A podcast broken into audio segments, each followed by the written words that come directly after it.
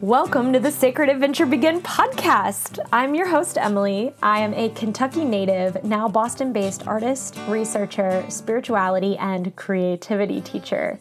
I'm here to share with you stories and conversations that explore the sometimes subtle, sometimes epic ways that we as people discover our voices and begin consciously creating lives filled with meaning and expression. Powerful stories bridge the gaps between intellect and heart, between mundane and divine, between fantastical and practical. And I'm so excited to have you here sharing this space and being part of these conversations. Let's begin.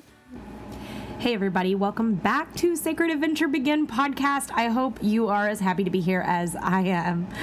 So, back, I think the last release I did of an episode was maybe even like January, February. Either way, um, yeah, I feel like I owe you listeners another explanation for uh, why there's been so much time between episodes. And part of it is just, you know, that saying, attention goes um, or excuse me, energy flows where the attention goes. I have been just in a wonderful and beautiful state of surrender to creative flow. And specifically, I've been in my studio, which is now a ceramic studio, making these glorious and rewarding pieces where I'm mixing like little bits of nature um, and floral patterns and textures into my work. And I also had the opportunity to host a group show called Flora and Fauna, where I got to not only learn that it's safe for me to rely on others, which is a huge, huge life lesson for me. I'm not sure if it's that way for you or not, but also that I had so much to gain from trusting others and from learning that it is okay, in fact, for me to be held. And that has been uh, almost revolutionary, I want to say, in my previous life. So, before pivoting to focus on coaching individuals and te- teaching group classes on creativity and, and life path with a heavy focus on spiritual practices to nourish and sustain both creativity and pursuing one's life path. Whew, bless. so before I started doing this work, I was an art and art history professor. And yeah, I was full time, and one of my services that I was essentially required to do for the university was running and directing the art gallery space um, that we had at the university I taught at. And I have to tell you, this was such a stressful job for me. Artists, as you can imagine, often need like a fair amount of hand holding, myself included. That is not a jab, it's just the way it is. Sometimes being focused on creativity means that we're also not focused on communicating or our schedulers or uh, getting um, our artist statement to the gallery director so they have time to print it before the show, that sort of thing. and in doing this and taking care of this space and taking care of the people who are showing in this space, I was also teaching a full, what is called a full load. So, three to four classes per semester and some summer classes, and also trying to make my own work. And so, for me personally, I found that frequently, like both emotionally and energetically, taking care of the gallery and doing what needed to be done there sort of emotionally and energetically bankrupted me. And it left me feeling like I was bearing the weight of the world on my shoulders. I was the only one, like, anytime we had work studies or people coming in, I was always having to train them and having to check their work and having to make sure things were hung um, appropriately. And sometimes they weren't. And sometimes mistakes were made. And then i had to deal with that. And it was it was just a lot of stress for me. So for a while, when I exited academia and when we moved up here to Massachusetts to Boston, I was not having it. I was like, nope, not going to make art. I'm not going to show in galleries. I'm not going to curate shows. None of the things that I did professionally before this. It was just too much. And then on top of that, like if any of you have ever run a gallery or thought about it, like there's also very physical requirements. There's hanging lighting, climbing on ladders, painting, um, maintaining staff for it, being present for show openings, dealing with drunk people, like all of it, all of it Um, yeah, filling in insurance forms. It's so much more than just like putting pretty pieces on a wall. And I really want to emphasize that I came away with this impression that if I wanted to show or like if if I wanted to be part of those environments, the majority of the work would fall to me. And I have to tell you that co hosting the Flora and Fauna show with my friend Monique Rancourt, who has a gallery by the same name, Monique Rancourt Artisan Gallery, it's up here in Waltham. Uh, she also co runs the gallery space next door called Lincoln Arts Project. Uh, not only did the community members who were part of the show show up to help with all of the above, but it also felt like a real collaboration versus like a group project from middle school where you're like the only one who cares about the grade, which is what art making and professional art production had felt like to me in the past. Not to mention the fact that if any of you know anything about academia, you constantly have to prove yourself every year over and over and over. There's like lists of things that you have to do, and it, it really was like I needed a break from it. And I took a break from it, and now I'm back to it. Um, yeah, so so much of the social and sort of sharing energy for awesome, worthy, creative, interesting, and useful things, for example, like this podcast, have been directed to other events in my life, like art and dance currently. And I think we've already talked about pivoting and learning how to prioritize yourself and your needs, but we haven't touched on as much learning that creativity comes in waves. And it's okay to move through the world and let things come and go without judgment. For example, I talked about in the last episode um, not wanting to disappoint you, my listeners, not wanting to disappoint the folks that are on the podcast, um, and, and feeling like releasing judgment of myself for the pace that I naturally produce at. And I kind of want to bring us back to this like when it comes to creativity, when it comes to making things that we put out that are forward facing for the world, when it's the right time, those things always return. It's not like if you stop doing something, it never comes back. Unless, you know, you don't ever want it to come back, which is also totally okay. So, so it's going to be my most glorious pivot. Speaking of dancing, and my energy going in that direction and returning to the dance scene, particularly the Balboa scene, as both a leader and a follower, has also been very healing and creative for me. And for the first time, I've really gotten the chance to, because I can dance both roles, meet and talk and interact more um, directly with people of all genders, which has been, I think, really exciting and fun for me too. And while I was at an event this past February, a Hot Rhythm holiday in Texas, oh my God, it was so fun. I got to reconnect with today's guest, Jen Mundy, who is also a dancer and a cat profiler. What coolest profession ever! I'll let her tell you more about her life, but I was talking to her about what she does, and she mentioned that she finds lost cats. And it occurred to me that her story is one that you, my awesome listeners, may find interesting. And also, like fucking cats. Who doesn't love cats? That's what the internet's for, right? so it's why this podcast exists because of cats, right?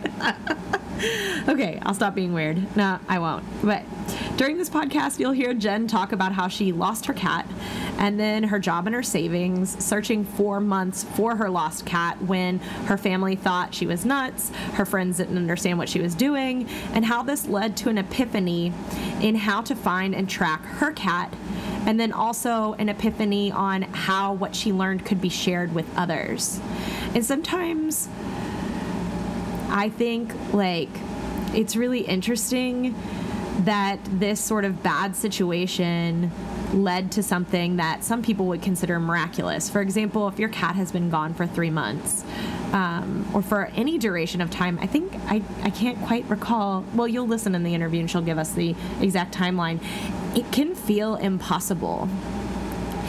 And I think that the work that Jen is doing now in the world and how she's sharing things with people, you it's this really interesting intersection between like what you know, what you know is possible, and essentially intuition. And so I think her job is one where knowledge and strategy meets um, intuition and also action so I think that you're going to find number one, listening to how she created her business and the job that she has now as uh, really inspirational to you. If you are also on a path where you're sort of starting to learn how to surrender to the longings of your heart, uh, to believing in the impossible. And then I, I'm going to spoil it, but she does eventually find the cat, which is absolutely incredible um, when she was sharing that with me, it was just like, wow, so many people would have just assumed that a cat was gone at that point, and she never gave up.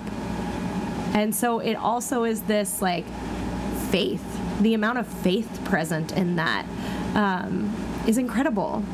So I'm happy to share her interview with you. And if you're interested in your, her work uh, while we're talking, you can look her up. She's at catprofiler.com. There's a lot of good, interesting, free things on the website too. If you just want to start interacting and like learning about your cat, um, if you've ever had a lost cat, learning how to find the cat, she is the person to talk to. So, without any further ado, let's get into the interview. I'm super pumped about the guest we have today. she is an expert cat profiler. so, if you all could join me in welcoming Jen Mundy to the podcast. Hey, Jen, welcome. Hi. Hi, thank you so much for having me. This is an amazing honor, really. I think the work you do is just awesome. Well, thank you. Yeah, the second you started, when I asked you what you did in the world, when we were having that conversation, um, and just to let the listeners in on what we're talking about, um, Jen and I met through swing dancing. uh, Balboa specifically, which is this like obscure, wonderful vintage dance from the 1930s that came out of uh, like the California area and has taken the world by storm. I know, or or at least we want it to. Come dance with us. Um, we were having a conversation, and I asked Jen what she did, and she told me she profiled cats, and I was like, "What?" so, so since we've now gotten the listeners interested, can you tell them a little bit about what you do? Okay. Um, well, uh, profiling cats. So um, basically, um, y'all know um, Mindhunter or Criminal Minds.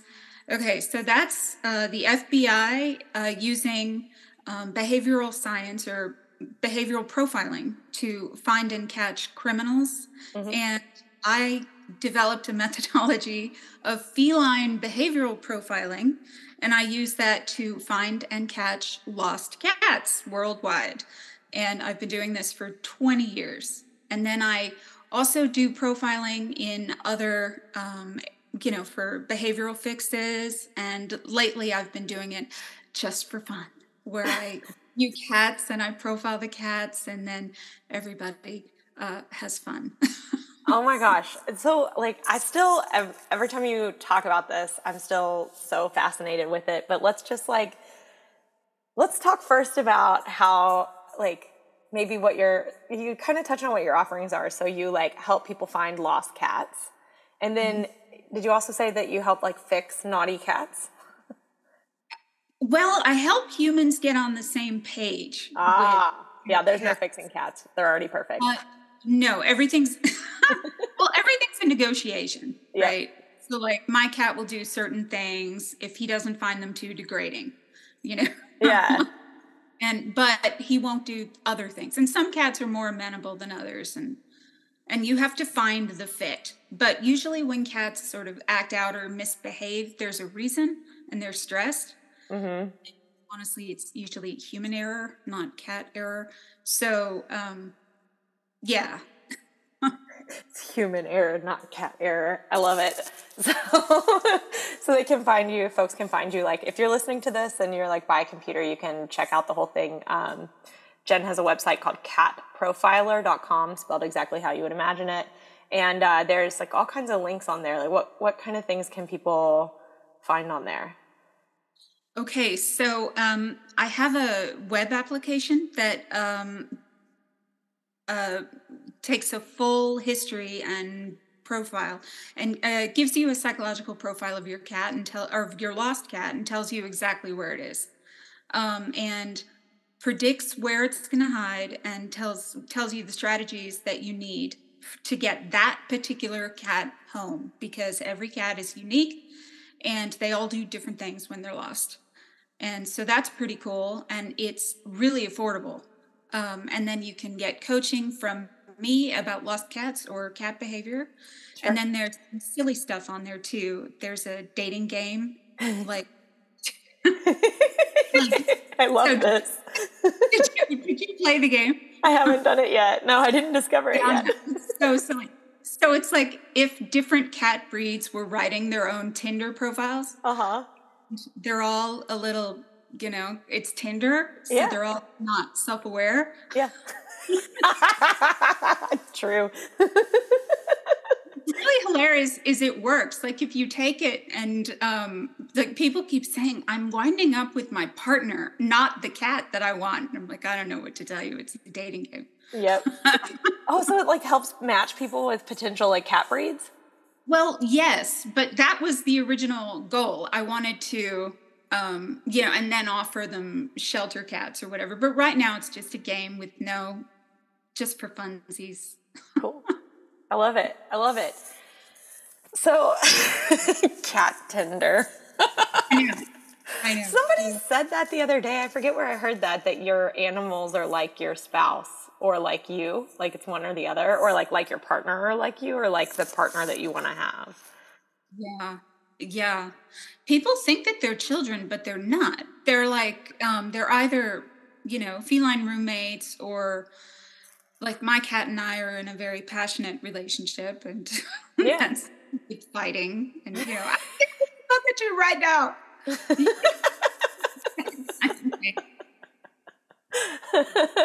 I love it. Our cat, uh, Big Spiderbeck, he um, loves my husband and only my husband. I have like a whole like woo woo story about how we got him that I like might grace the audience with at some point in, this, in this session. But uh, let's talk. Let's let's stay on topic, Emily. So, can you? Can get back to that? No. Yeah, we can totally we could totally circle back to that. Actually, let's just talk about our animals for a second. And like listeners, if you're into this, I'll probably post a tell me about your animals on Instagram when this message comes out so you can join in the fun of telling us about your animals. Yeah, uh, we had two dogs and I was like still in my back injury, and I was going to this meditation center, um, and I was taking these like intuitive development classes because also coming out of back surgery, I had a lot of like extra senses that I like was really uncomfortable with, and like sensory things happening that I didn't understand and that were kind of scary for me, and so I that's one of the reasons why I started I started the meditation practice before the back surgery because they tell you terrifying things going into back surgery like there's a chance that this might not help you at all. There's a pretty high chance that you could die. There's this, there's this, there's this. You could be paralyzed. And so like you just I, to to deal with the overwhelm of that like regular therapy wasn't helping. I had a full-time job as a professor. I until that point considered myself really not spiritual at all and uh, so I, I, ended up in these meditation classes and taking this intuitive class. And there was like a three month period in the intuitive classes where like sort of all of the extra stuff went away and i just couldn't connect to anything. And uh, my meditation teacher would say close your eyes. And i would close my eyes and she would say like see a road and I would see the road, and then immediately I would be taken to an image of a, a red truck pulling up and almost hitting me, and it, it, would stop there. And then in all of my dreams, I would see a, a red truck almost hitting me. And it was just recurring, recurring, recurring. It went on for about three months.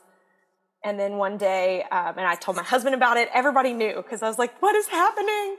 What is going on? Why is this happening? This is so dumb. I hate this stupid red truck. Like, I would like to be able to visualize literally anything else. And then I used to walk my dogs up to the vet's office just so that the vet could give them treats. So, like, we're going on our weekly walk to the vet's office to, to condition my dogs to like the vet. and um, and I walk in, and they knew at this point that I like to take in animals that need a lot of love because, you know, whatever you got a dying animal, I'll help it. Okay, cool. Like, um, and so the vet like looks at me and he goes, you know, Emily, I have a kitten that has a broken arm. He was dropped off by a man in a red truck who almost hit him. And I was just like, well, fuck. Give me the cat. I like uh, my whole family's allergic to cats. I've never had a cat. My husband had never had a cat. So I called my husband and I was like, I think I understand the red truck dream. And he's like, thank God. Because I would also wake him up in the middle of the night and be like, I'm getting hit. And he'd be like, You're not getting hit. You're in bed. You're fine. And um, yeah, so, and they had named the cat Trucker, which that just wasn't going to stick. No, so no. took him home, named him Big Spiderbeck. much better name. yeah, we agree. and I stopped having horrible nightmares about trucks hitting me. so we now we now joke that the cat used my abilities, hijacked my abilities to find Patrick. That's awesome. You know, cats can dream walk. Really? That's, yeah. What? Yeah, they yeah, they you know like they I don't know if I'm using the right term for that, but they can walk into your dream and visit. Okay. Yeah, that's uh, cool. Uh, yeah, I yeah. think that's you that happened. You got chosen. I did. Yes. And that's probably the only way he would have said yes to us having a cat, too, you know? Like it was su- it was such an extreme experience for me that finally when I was just like, I think this will fix it, Pat was like, do anything, bring home a cat, I don't care. so is your husband allergic to cats? We thought he was, but he's not. Mm-hmm. Yeah. Yeah. And actually he the cat healed him because he used to come home like so stressed out after work. And um I don't have you met Patrick, my husband? I don't know he's gone to all balboa a couple times which again listeners uh, that's a an event in cleveland ohio which is awesome for this type of dance that jen and i both do. Anyway he would come home from work all the time and he had this like great kentucky irish redheaded beard. And um, the cat because he had a broken arm was only allowed out like when he was a kitten like certain times and we had to be careful with him and stuff and the cat would crawl under Pat's beard and just sit on his neck purring.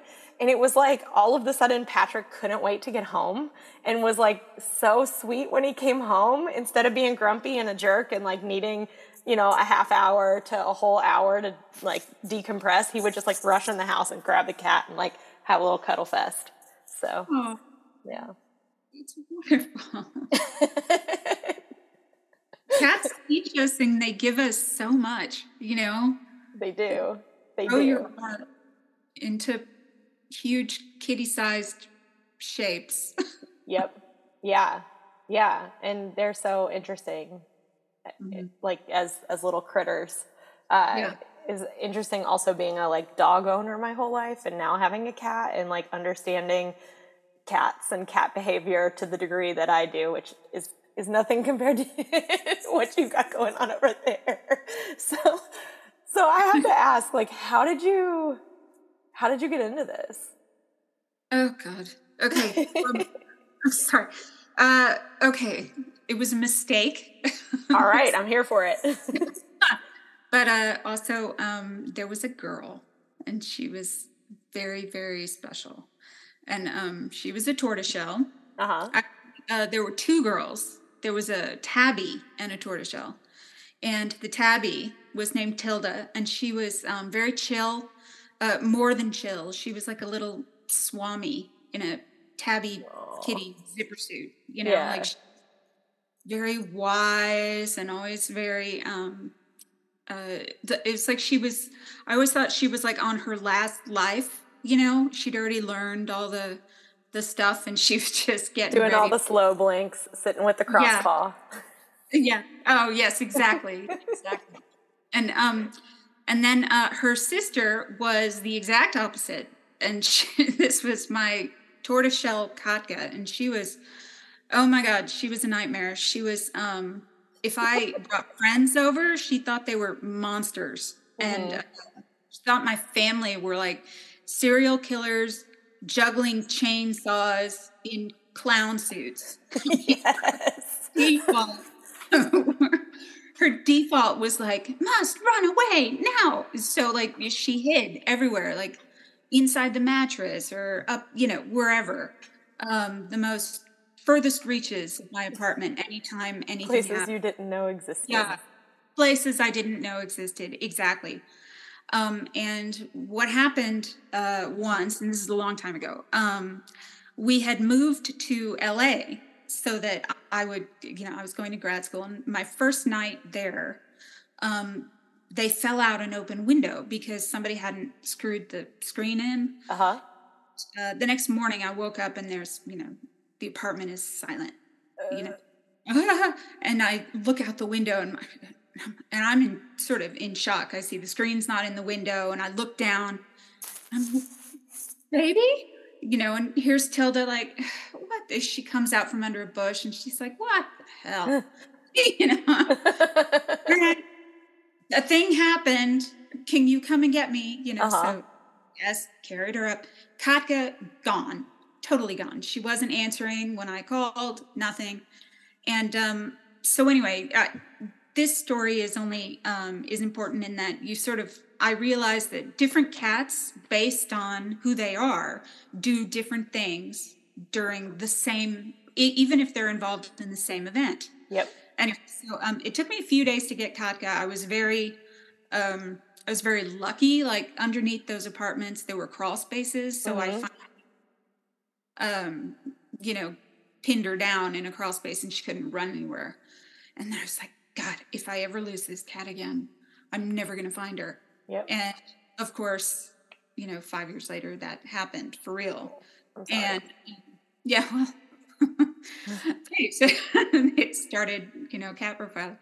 So um, the next time uh, she got out, she was alone, and I was in, um, and there was no place to contain her. She just ran, and uh, she was gone for three months. And um, I know, and I uh, the whole time she was gone, um, I was like, I I couldn't go to work. I was devastated. I was yeah.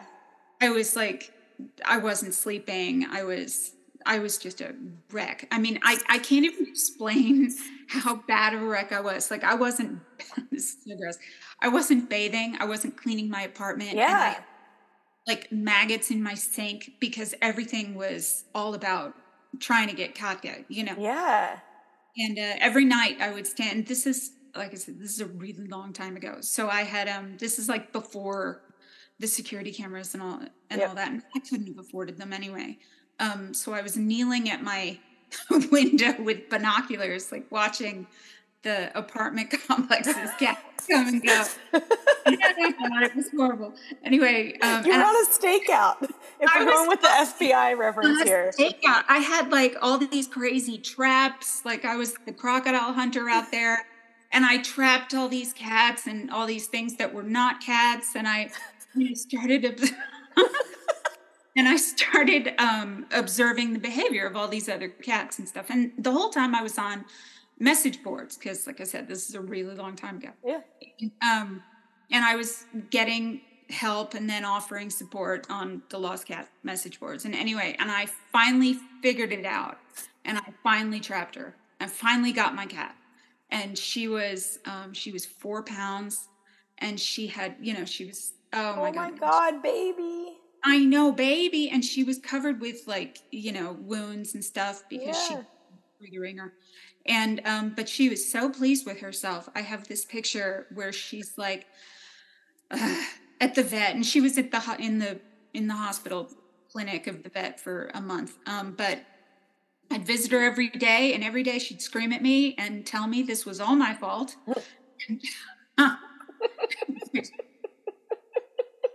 was could you? How could you? But um, anyway, after I got her back, the people on the message board started contacting me and saying, "Can you do this for my cat?" Yeah. And so I'm like, "Well, I don't know your cat. I can't predict what your cat would do." I'm like, "Well, if you can teach me about your cat, then maybe I can." Uh huh. And then I started doing that a lot, and then I realized that I would rather be doing that than doing my day job. But um, you know, I, and then it took me a long time to actually accept money for that. And my Mhm. brother, this guy, and he's like, "You have to, Mhm. you know, just you'll just you'll just stop doing this." And and Yep. and so um, I did that, and it sort of grew, and uh, that's. It is funny though. Katka uh, never missed a profile. I think she was the real cat profiler. Every time I talked to a client, she'd be like, write on my notes, write on, you know, the maps and everything. She'd be helping. Oh, really? Yeah. What a ah cats. I know. She was very opinionated about it. You know, she'd be like, "What? You started without me?" yeah. Yeah. All right, get in here. We're going to talk about a cat. Tell me where you think it's gone. That's so interesting. Have you heard of dowsing? yes. Yes. Yeah. So she was like a cat dowsing rod on a map. she would just be here, here. She, that might have been what she was doing. I I always think that she knew a lot more, and she just was then she was sort of communicating to me, and she was sort of waiting for me to learn Yeah. expertise, and I just never quite got there. I love this so much. So I feel like it takes like a tremendous amount of like focus and also um, like observational skills put something like this together. And I know that I I heard you say that you so you were on message boards. So were you also like mining like data mining like other people's cats like what other people said about their cats to build the profiles? Uh, yes. So when people start um, a little bit, and and so in, on those message boards, there was like um, a woman on the message boards who had who was a friend, and then later sort of she taught me quite a bit, um, and uh, she had identified.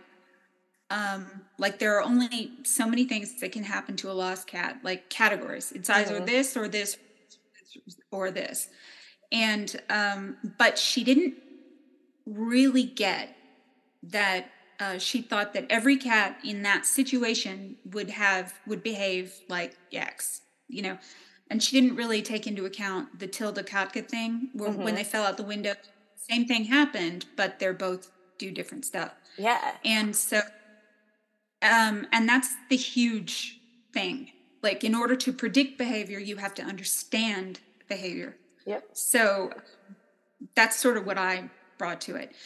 But the interesting thing is when you're talking to clients, you have to sort of tease out the personality of the cat. Mm-hmm. And then it's it it helps if you get videos of the cat or pictures of the cat because you can sort of read the cat body language and you know sort of get a real sense of their lives.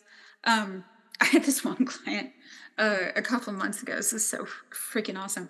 Um, so you know, she called and she's like, "Mike, I did this. I was the worst mother in the world. I I took my cat traveling and I shouldn't have done it." And Uh-huh. she she and then she started sending me these pictures of this cat that she's been traveling with, and this cat is um what striding across a beach in the middle of and this and this Uh-huh. cat is like relaxing in a hammock like in front of a hut that looks like it's from Gilligan's Island and this cat is wading the sea and I'm like your cat does not look unhappy to Yeah.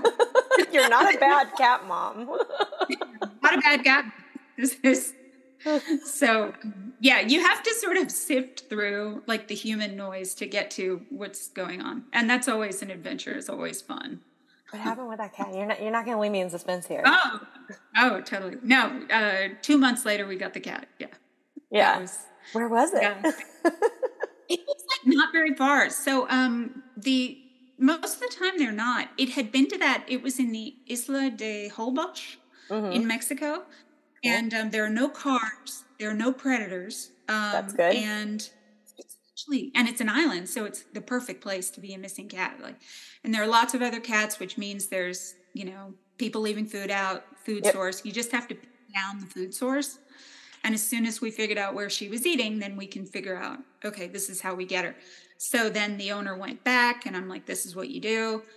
And then um, one night, the cat comes walking up, you know, and uh, she was just there, you know, at the right time. anyway, then um, so she's been sent. How many months? Did you say it was three months later? No, I think that was two. Like Two about months? seven. Yeah, seven seven weeks later. So the owner had to leave Mexico without her cat. Yes, no, that part is devastating. Yeah. had people lose their cats on vacation and things. Yeah. It's de- because you know, like you're you feel guilty anyway, but then you feel like you're abandoning them and Yep. and, it, and everything, and it's so hard to. Usually, the cats are okay, Yep. but having to leave them is so hard. You know. Yeah. So Um, like you, I, I, I'm so fascinated. So your role in this was this: she reaches out, she sends you videos of the cat. You're like, this cat's a chill cat. This cat's gonna be hanging out with some cat friends, eating some delicious food. Here's how you find them. Yeah, she was. It, it was a little more. She was. She was pretty spicy. That cat. She was very uh, territorial, Uh huh. and so, which is really good because that means that you know she's she's going to be the boss of this island, and she was. She was, which makes um the order like you put food out and the alpha always eats first, so Uh-huh. it makes her punctual, which makes her a lot easier to find than like say Katka, who's waiting until squirrels eat before she eats. Um, As evidenced by her four pound. dramatic weight loss. Yeah. her her diet that got her down to four pounds. oh, babies. Okay. That's so. I just. It's so cool that you can like do that. I. How much like when you were okay? So there was another set, a series of work that you were interacting with, where somebody had already identified like what cats do when they get loose, hmm. like what their options Yeah. are. And oh, like you layered like essentially personal choice onto the top of that, or personality inclinations on the top of that. Yeah, but also um, there are other factors like there's um, breed, sex, age, lifestyle, um, history, temperament, Mm-hmm. and um, yeah, and past behavior. Really, um, there's yeah, it was. She went in a different direction, um, and she started training search dogs to find lost cats, and so we had a real Yeah, that does not. Don't do that. yeah. Cats don't. Oh, bring in- I- my cat likes my dogs, but I don't think cats like other dogs. yeah, uh, it's it, it does work if you're looking for a body. You know Yeah. that works, but um, you it's just it's just yeah, and yeah. So anyway, Yeah. Okay. Well, well, so sorry. I'm still like fascinated on on this. How? Um, what's your success rate with this? Just out of curiosity. Uh, it's it's it's pretty high. Um, the um, so I've helped find uh, over 1,200 cats worldwide. Wow. Yeah, uh, the app is very successful. Um, what I'm really doing is really just talking to people and you know reassuring them that Mhm. they're doing the right thing. The app gives them. I call it an app. It's really a web application, but it gives them all the information they need um, to to find their cats. Uh, but you know, sometimes it helps. Like just like the message boards helped me to Yeah. sort of okay, I, I did this tonight and I did this tonight and I'm going to clean my kitchen tonight because you know my kitchen having maggots in it is not it's not helping anyone. When the cat comes back, she's probably gonna want. It better be clean, or else I'll have have some explaining to do. I know. That's so that's so relatable though. But like I also think probably people need somebody to reassure them because imagine like flying back to a city you were just on vacation on without knowing if the cat's still alive or like what's going on with it and you were able to tell her based off of what the information she gave you about the cat that it was likely that the cat was alive and eating first which is like that's awesome Yeah, and and how to actually, you know, go from the cat eating to actually getting the cat, like Yeah. getting her in her arms. Um, I have a weird skill and it's I've always been able to talk people off the ledge. Yep. And that's sort of like I was um, created to do this. Yeah. You know, I've never, never really been really good at anything else other than making people focus and making people laugh when they're upset. Yep. And then supporting them and coaching them through that. Although I don't have any, I'm not, you know, I have no training in any of that. It just happens. Sorry, can you hear my cat going down the steps in the background? Yes. Yeah. Yes, it- Do I? Good boy. It- it's almost his ritual treat time. He gets a pill and a treat at, at three o'clock. Sometimes right before that, he starts getting um, noisy. Like, come, yeah, come give me a treat. Um, yeah, it just I like. I'm also just there's so much here. I'm trying to decide which which thread to pull um, on. Maybe the question that I want to ask is: You were in grad school for what before this? Yeah. So, so, um, well, I, uh, I, I did a master's of professional writing at USC. Cool. And uh, the original plan, I was uh, going to be a writer, and I was writing comedy. And although I was actually um, writing, um, uh, do, doing uh, technical writing, grant writing um, for money, and and when Katka got out, I was working at a biotech lab, sort of putting together the science journals and Uh huh. and all that of people who didn't have English as their first language, and I was, you know, doing all that, and then um, and then I decided I would take a hard turn Yep. and be a detective, and I I mean, like in in her own way, Katka is that how you say her name? Katka, yeah, Katka, Katka made you do that. I know she made me do that. She's like, "Well, you sucked at that." Well, not really, um, but you hated it. Yeah. You know, every time you did this, your soul died a little more. Yeah. Yeah.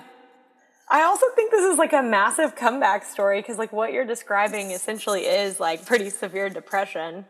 And, like, Yes. yeah. And then not only did you find the cat, like, but you also, like, brought yourself back from that state so you know what that feels like. And then you turned it into like a whole career. yeah.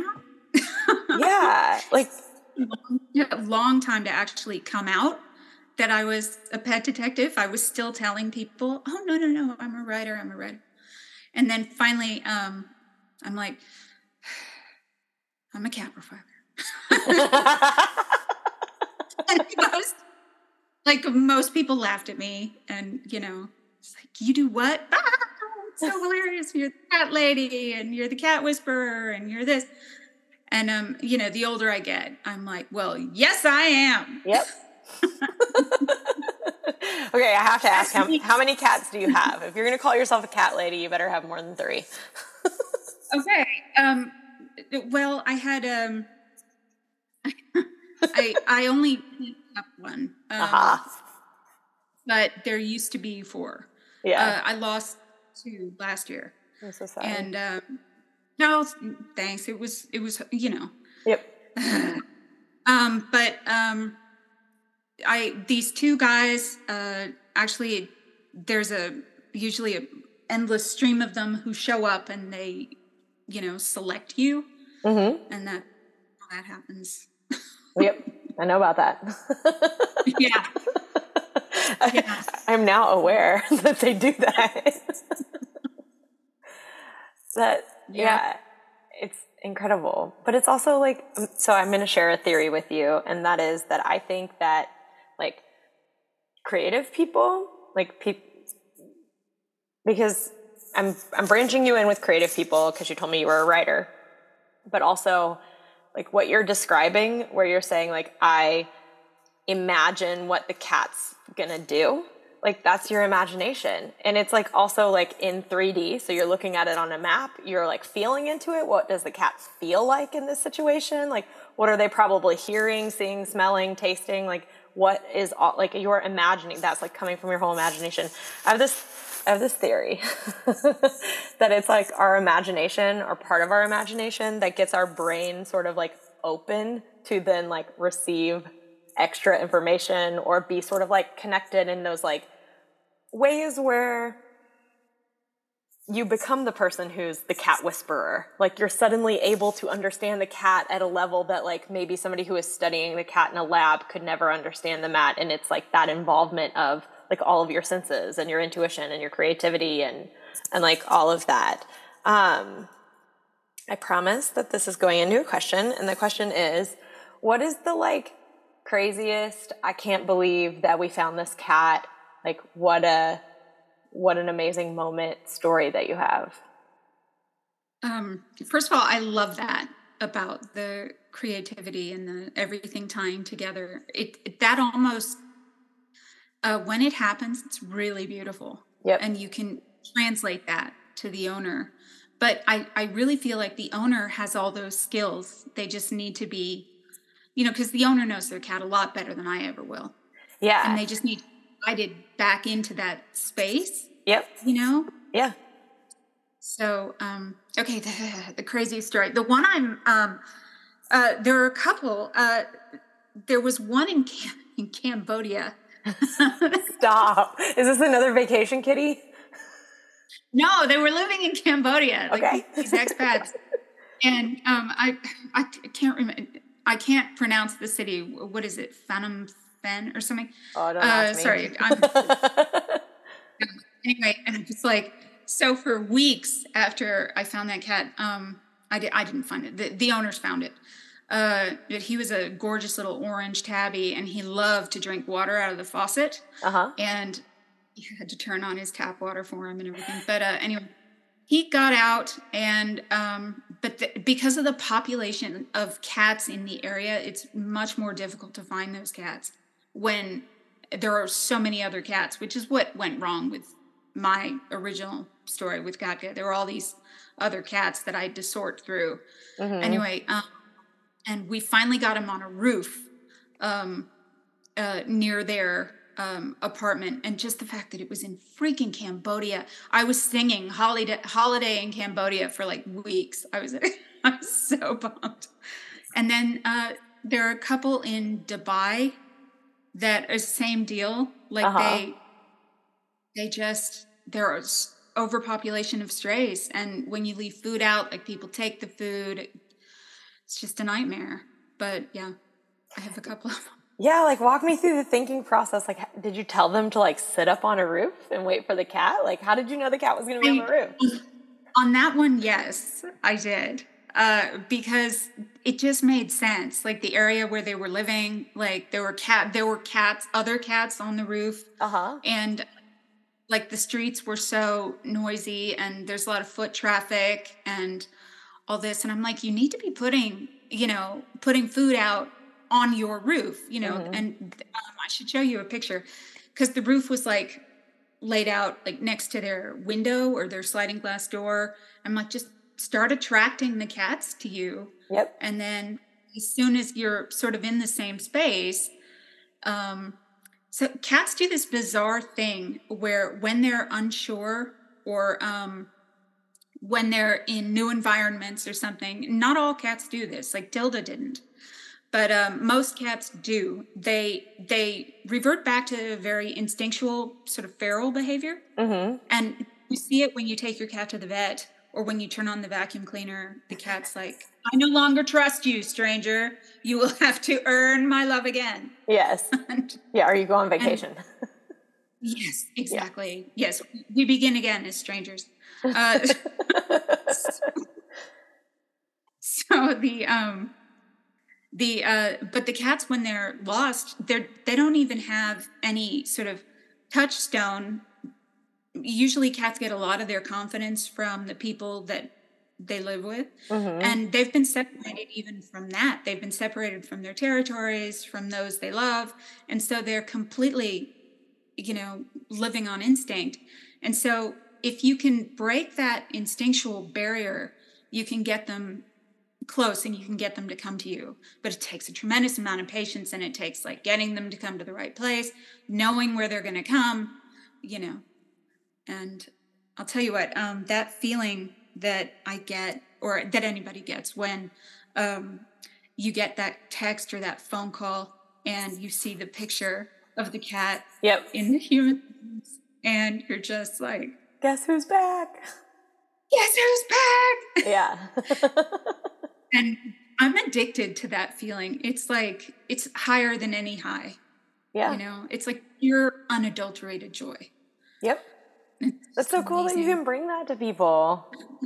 Like i i know that you're saying like people can figure this out on their own but i like i don't i, I mean maybe they can but like i think there is something really special about like um, having the ability to connect all of the dots and then to like create the plan for it and then also like the human element to like tell people like it's going to take patience and you're going to set food out for like however long a month or weeks and just wait yeah it's hard yeah yeah It's- but then they do and they got their cat back in dubai Dubai, or uh, yeah.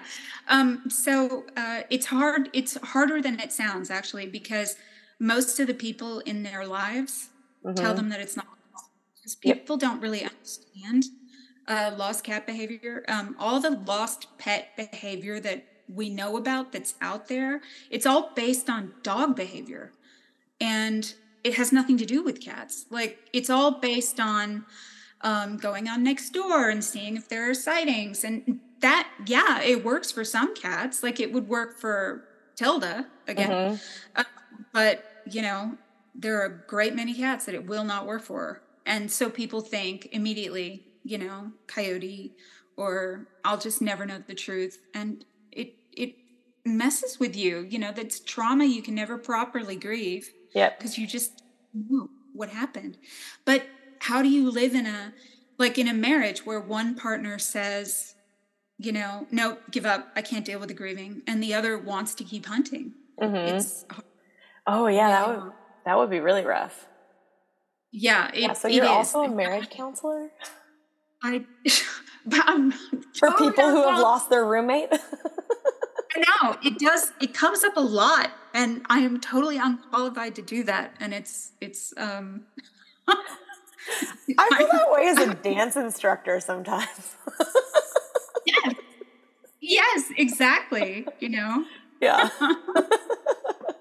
it's like at the end of the day, and I think this is true for what you do too, what you're talking about is communication. Yes, Yeah. yes.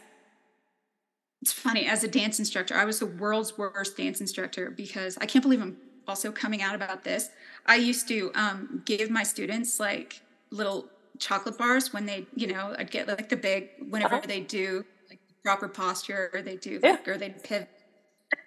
and then I'd the chocolate. Yeah. it's like, are you using animal behavior to Pavlovian conditioning to get you to put your neck and shoulders in the right spot for a toss out. Hey, that's what that's what I did, and I'm. I should probably not be teaching. no. Wrong. Anyway, it was fun. it was freaking fun. I regret nothing. and um, okay, so on the thought of communication, as somebody who really, I like, I will admit, I don't, I love cats. I especially love my cat. Um, how like how do you think about communicating with your cat? Like, what are the things that you look for, or what sort of like advice would you give people at large if they're looking to have like to deepen their relationship with their like cat or maybe even dog? Like, what are the things that you sort of tune into and notice about your animals that like makes it a two-way communication street? Okay, so um, I don't know really that much about dogs. Um, Answer for cats. Here's the cats. All right. So um, you can tell what they're saying, even if they're not meowing. Um, you have to watch ears, whiskers, tail, eyes, fur, and um, and then what they actually do. Mhm. So cats have like um, the amazing ability to to you know implant thoughts in your head. You know, you just Yeah. have to pay attention. I and walked down the steps really loud. Come give me my medication early. Yeah, there you go. That's communication. Yeah. There you go. Um, so when you're trying to develop like a, a close bond with a feral cat, you know, you don't want to reach out and grab it. You know, you want it to get used to the sound of your voice first, and you want to really bat your eyes at that cat and Mm-hmm. get it to sort of soften its face a little. And always watch the whiskers and see if the whiskers are relaxed or if they're really alert or if they're um, or if they're you know what the position of the whiskers what the tail is doing like last night um uh, i was i was working here at my desk and um my cat got up and he let me know that he was annoyed and i'm like dude did you just thwack your tail at me and Mhm. he's like thwack and it wasn't like a little Yeah. you know a flick it's like it started with a flick and then Yep. it became a thwack and because I was no longer allowed to be typing, or Uh, else there would be some, um, you know, consequences, which you can see there uh, were. Yes. yeah, ours does the thwack as well when you've been typing too long. Again, mostly on my husband, not on me. He leaves me alone. Yeah, no, they they communicate effectively, and then there are all these different vocalizations too, yep. and you get to know cats' vocalizations. Like there's the, and then there's the, Yep. you know, the hunting or the prey call. You know, Uh huh. Uh, With the little jaw yeah. thing. Yeah. Yeah. Yeah. We've seen that. and then there's and then there's the mom mom i just brought home a mouse uh There's huh. that. oh, we nicknamed him Ted Kaczynski. Speaking of profiling, because when we were in Kentucky, he would sit on the porch, and in Kentucky, um, we had those skinks, you know, those little lizards that have the detachable tails when they get in trouble. And he would just line up like the little detachable tails on the porch. Like he would catch them when they try to come on the porch, and they would be in a little line next to the door. And we were like, oh my God, he's collecting them. he's a good boy he is. There's not there's not as much for him to catch up here. But funny finding lost cats is, is exactly like trying to find the unabomber yeah, yeah, yeah, yeah, yeah. Tell me more. yeah, how he did you just so Yeah. it's like Yep. that's what they do They do. go and find some yeah hole up Yep. They're they're so weird and they're so lovable. Let me ask you another question that I think people who listen to the podcast can relate to too, and that is um, when you were making that shift. So you have a graduate degree in writing, and you were writing professionally, and you mentioned that like telling people you were a cat profiler was a little weird at first. What was it like in the beginning? Did you uh, immediately start off making enough money to support yourself, or did it take a little while? And if it No. did take, oh no, yeah, No, it took a long time. Um, I had to um, move in with my parents Uh-huh. and just sort of, um, give up, you know, this um, this idea that I would be. Uh, but um, I had very. My parents are are rebels. You know, they were always sort of a little. You know, and my I came from a sciency background. My dad was in research and everything. He's like, and he used to brag about his daughter, the cat profiler, which was ugh, so humiliating. But um, you know, and all these other kids that I grew up with, they're all professionals. You know, they're Uh-huh. professors or doctors or they're lawyers, respectable jobs. And here's like pet detective. yeah, And um, but anyway, it it helped that my parents were proud of me. Yeah, and yeah. And um so no i did not make a ton of money. Um now uh i do have some savings but i'm in another transition where during the pandemic everything shut down and i i'm like well what do i want to do? And i really want to make this i don't know what to a technology like of being Mhm. able to find cats i think everybody should have this yeah, and have it affordable. And Yep. that's why I made web application. I really want to find everybody's lost cats, and everybody should know how Yeah. if they want. Yeah. Yeah, so that's why I did it. But I I used my savings to do it. Yep. So I'm still not. I I need to pick up the business end again, Mhm. but I'm. It's it's hard to pick up again. You know, Yeah, I do. it's. Yeah.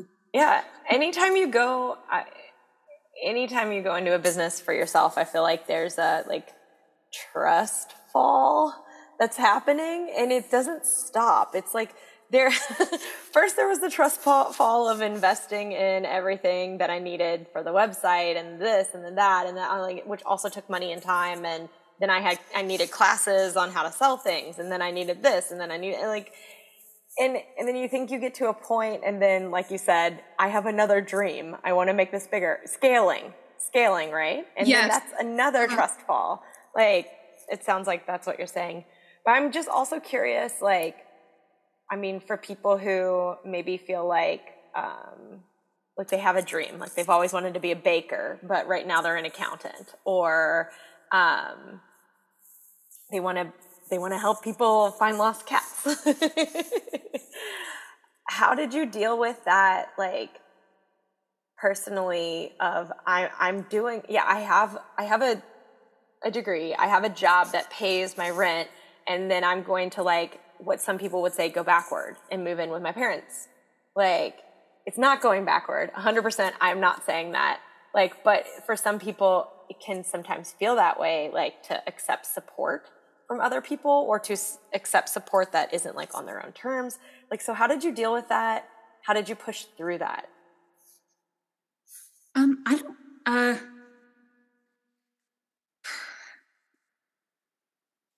I th- I think it goes back to um, like quality of life. Mhm. You know, um, so it's like, well, you can keep doing this thing that you hate, Mhm. and this will be your life. Yep. You know, or you can do this thing that doesn't pay that much, but it gives you so much like it completely gives you so much that's much more important than and i'm i'm fortunate that i have this you know i was able to live with my parents and i had that to fall back on Yep. um other people um maybe if they start doing their passion as like a side hustle and Mhm. sort of see gives them that kind of joy Yeah. and see And at build it least you're doing slowly that way.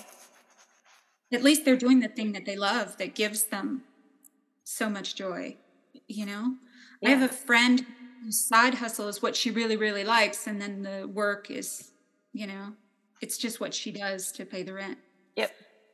I I also think we can normalize doing what we really, really like and not needing to make money off of it either. Like, absolutely Yeah. absolutely like the thing that i really really really like the or i'm liking the best right now is interviewing cats and then writing about them and i don't make diddly squat from that wait, time out. What? Jen, you did not mention this to me earlier on. I okay, so what I've been doing since I made the web application, I've been had a lot of free time. So I've been traveling around. And I'm like, well, um, trying to make connections, trying to increase publicity. And I don't, I'm not good at any of that. I'm actually really bad at all the business stuff. What I'm good at is talking to people about their cats. Yeah. So I've gone to like different businesses and different places like cat cafes and libraries with cats and any small business that's run by a woman that has a cat. Like these criteria. yeah. I'll roll in there and I'll interview the cat and then I'll promote the business and I'll write about it. Yeah. And then um, I really love doing that. I just love it. So, like, okay, can you tell me how did these interviews go? Do you have a little tiny cat microphone? I should. I should. It's, I feel like that would be sort of demeaning. I just so,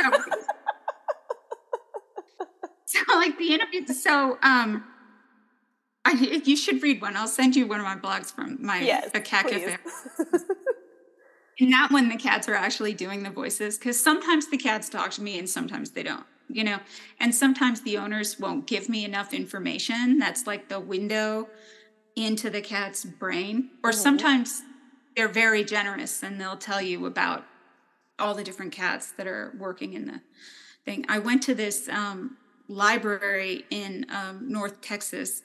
Uh, and uh, there was a library cat working there and i didn't talk to anybody but that cat, cat talked to me yeah so I was yeah and i was able to sort of talk about the cat you know and that that was so much fun.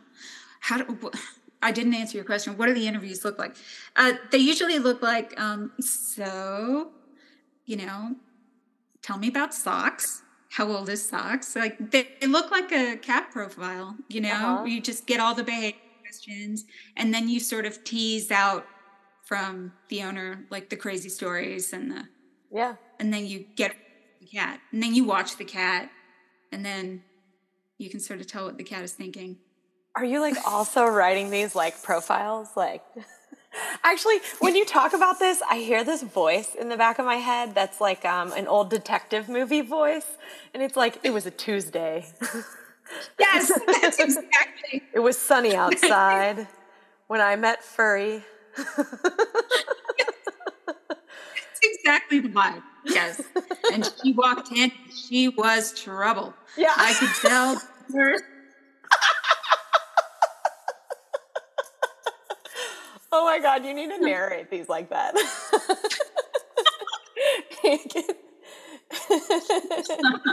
Get some of that like um, music going in the background, you know, like sultry jazz music. yeah. yes. I think I think we just landed on something. All right.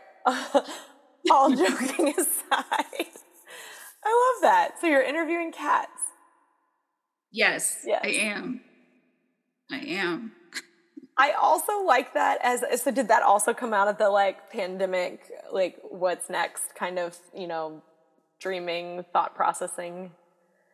Well, um, I uh, with the um, I have a team of young women who um, just graduated from um, my alma mater, uh, Trinity, mm-hmm. and I hired them to do my branding and my you know marketing, my everything, and um, and they manage the web application. And so they you know um, so they do all the branding and stuff and but they're like we need more eyes on this. We need more publicity. Mm-hmm. and so out of that came the dating game.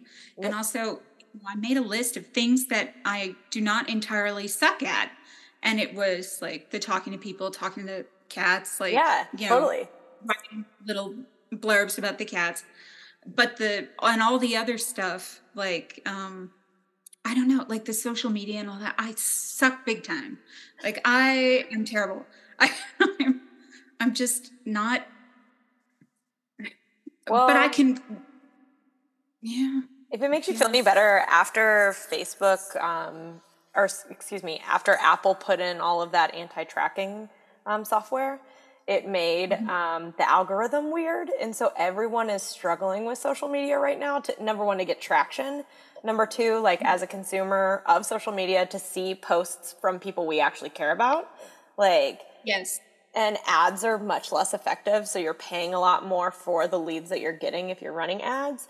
And there's, I've been part of a really interesting discussion and, and something else that this may or not be uh, interesting to the listeners, but I'm, I'm going to tell you about it because it's part of the conversation. But um, we were talking about how what we think will happen with social media because it can't keep going this way either.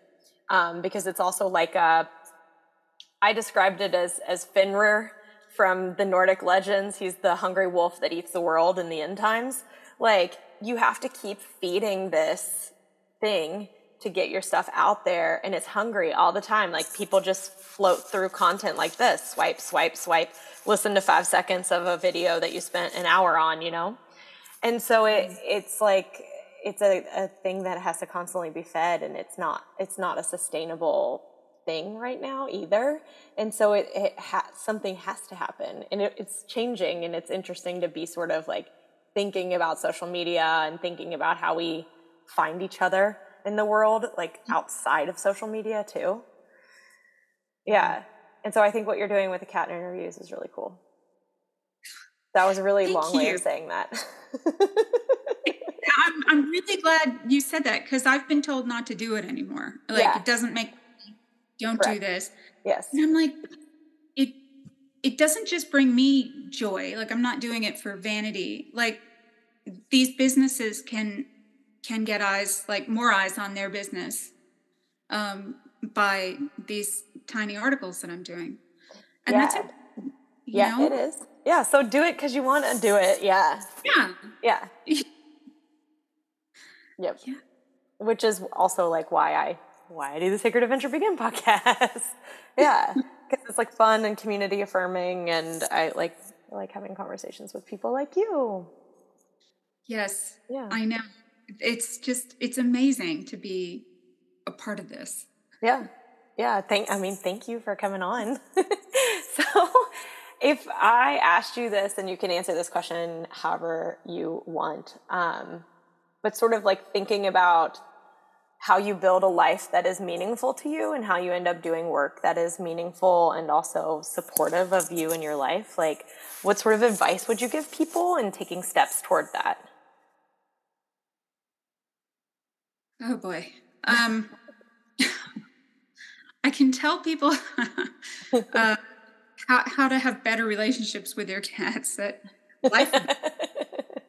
I don't. I don't know. Um, I guess it's like beginner dancer advice. You know, um, just accept that you're a beginner and you- you're gonna suck at this. Yep. And it's going to feel awkward as heck. It's gonna feel so awkward, and you have to embrace the suck and just lean into it and just feel like, yes, I'm a total beginner and I'm learning and I'm figuring stuff out. Yeah. And it's okay if I screw up. That's fine because Yeah. I'm going to a Yes. lot. Yes. Oh my gosh, yes. And uh, yeah, I'm really good at failure. so am I. it's nice to find a, a fellow failure. so I'm old enough that I don't, you know, I don't really care when I Yeah. fail. You know, it's like, oh, you know, I, that didn't work out so well. Well, okay, on to the next thing. You know. Yep. So, yeah, when I was stuff mattered a lot more. I feel that too. Yeah. It does. It se- it all seems important like right now Yeah. when you're Yes. younger. Yeah. Like every little thing is life or death, or, uh, Yeah. yeah. Oh my god, just think about grad school. Oh God. sorry, sorry, listeners. That was a really loud, evil laugh. If you're thinking about going to grad school, go. It'll change your life. You'll learn a lot of things. It'll be amazing. But also, like the test, You, the yeah. article you're writing, whatever research you're doing, it is not. No one's dying from that. No, uh, it's it's. I, I feel like I'm qualified to do absolutely nothing after this expensive education, other than um, talk to people about their cats, and I'm not even qualified to do that. but you made yourself qualified to do that. Like, think of all the. I mean, this is the other thing that I find like interesting about this is you're not like a cat scientist. You're not a veterinarian either. Like veterinarians don't have the experience you have. And like Yeah. can't can't think about it in the same way that you do either. And Yeah. probably probably veterinarians wouldn't have spent 3 months finding the cat either. well, no, they wouldn't have had the time. Correct. Yeah. They wouldn't have had the time, and there's probably another cat waiting for space in their home already. You know, so it's like you're uniquely positioned to be a cat profiler. And how many years have you been doing this? Twenty. Yeah. So um, when um, when they got out the first time in LA, that was '96. hmm It's uh, just over 20 years for the three month time that she was out since I opened up shop as cat profiler. Yeah. You, you have the PhD in cat profiling. I have just given that to you. Here's your diploma. I love it. I love it. but yeah, yeah, I think there's also, uh, I think people sometimes like overeducate or they, uh, a lot of people in the um, like meditation and spiritual community will be like, I have a certification in Reiki and yoga and this and this and this and these 20 other healing modalities. And they still aren't putting their practice together because they feel like what you're saying, like I'm not an expert or I'm not qualified or like who, who told me I could do this. That's the other thing that's cool about this for you. Like you, you were just like, I'm to do this. Well, there was something else driving me. Um, it's it's like I felt really guilty that I got my cat back because there were a bunch of other people on the message boards who didn't. Yeah. And I I couldn't like live with myself if I didn't do everything I could to help these other people. And I still have that, you know, that sort of I don't know if that's survivor's guilt or what, but I so it, that's a very powerful motivator. Yeah. You know, like just I'll just save one more. I'll just save one more, you yep. know? Yeah. Um, when I was working with my first meditation teacher, and we were talking about like, I guess I was doing an, an, an, analysis of like sort of what my values are so that I could like make choices based on that because I was like, okay, the university I used to teach at has offered me another position. Um, but it was miserable and i have this other thing kind of like the what you're talking about like but i'm it's going to take a while before it's lucrative for me. So i could do this just to make money and and then this will fall by the wayside a little bit. And she literally looked at me and she's like what? Like you need to know what you actually want from life because one of these is going to take you in one direction and one of these is going to take you in another direction and like wherever you end up it has to be meaningful for you. And we discovered and i think this is one of your values one of my values is altruistic joy like, I love it when I help someone have a success. Like, that is really enjoyable to me. And so, like, I, I know you're saying you feel guilty, but you also have altruistic joy. Like, when you help somebody, when you reunite cat and owner, like, you experience joy from that. Oh, yeah. yeah. And, um, it's not just that it's um like the behavior clients uh-huh. you know when when i have a human and a, a and a cat who are really not connecting. And then i get them working together and then all the problems just disappear. And then i see like instagram posts of the cat doing all these amazing things and living its best life. Yes. That gives such like my work here is done. Yeah. altruistic joy. Yes. so good. It so does. good it does. And it's like I, if anybody out there listening needs to hear permission that like it's safe and okay to orient your life toward joy like it's safe and okay and even good. Like you're not supposed to be miserable all the time. Yeah. Yeah. I know. You all can't see us but our eyes both got really wide. We were both channeling grad school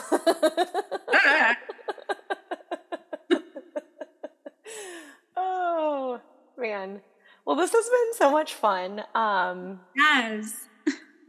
if folks want to reach out to you to play the dating game or to ha- help get help, oh, this is a question. Can you help people remotely with their cat and their cat's communication?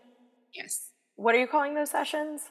Just their behavior Zoom sessions. Cool. Um, Lost Cat coaching I do worldwide. Awesome. Uh, I guess I could do behavior Zoom worldwide. I just need to see the cat and the territory. Uh huh. So they'll just have to bring their screen around the house. Yeah. And then talk to me a lot and tell yeah. me what's going on. Yeah.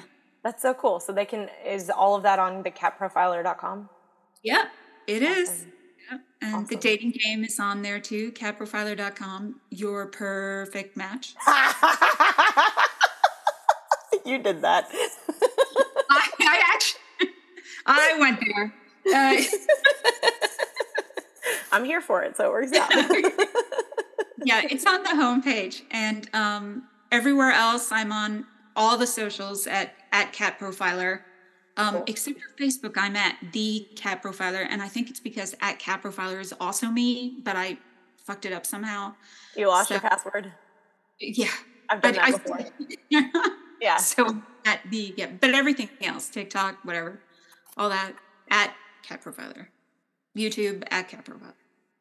Cool. Cool. Well, thank you again for being on the Sacred Adventure Begin podcast. And folks, you can find all of Jen's um, links in the show notes. Yes. Thank you so much, Emily. I hope you play the dating game and tell me how it goes. And I'll send you one of the articles. Yes, yes, please do. I hope you enjoyed this episode of Sacred Adventure Begin. If you feel inspired by these conversations, please consider joining us on Patreon and supporting the podcast. Your donations help keep us up and running and start at just $2 a month. Patrons now get additional episodes of the podcast as well as art images and readings at a super affordable monthly rate. And I would love to personally welcome you into that community. Special thanks and shout out to all the Patreon members who are currently out there and all of the donations Sacred Adventure Begin has received to date. It has been such a pleasure supporting you and helping you focus in on the truth, meaning, and wisdom that can be found in our lives and experiences. Thank you, too, for everyone out there listening. Know that I am sending you so much love, so much awareness, and so much self acceptance at whatever stage in your journey you find yourself on today.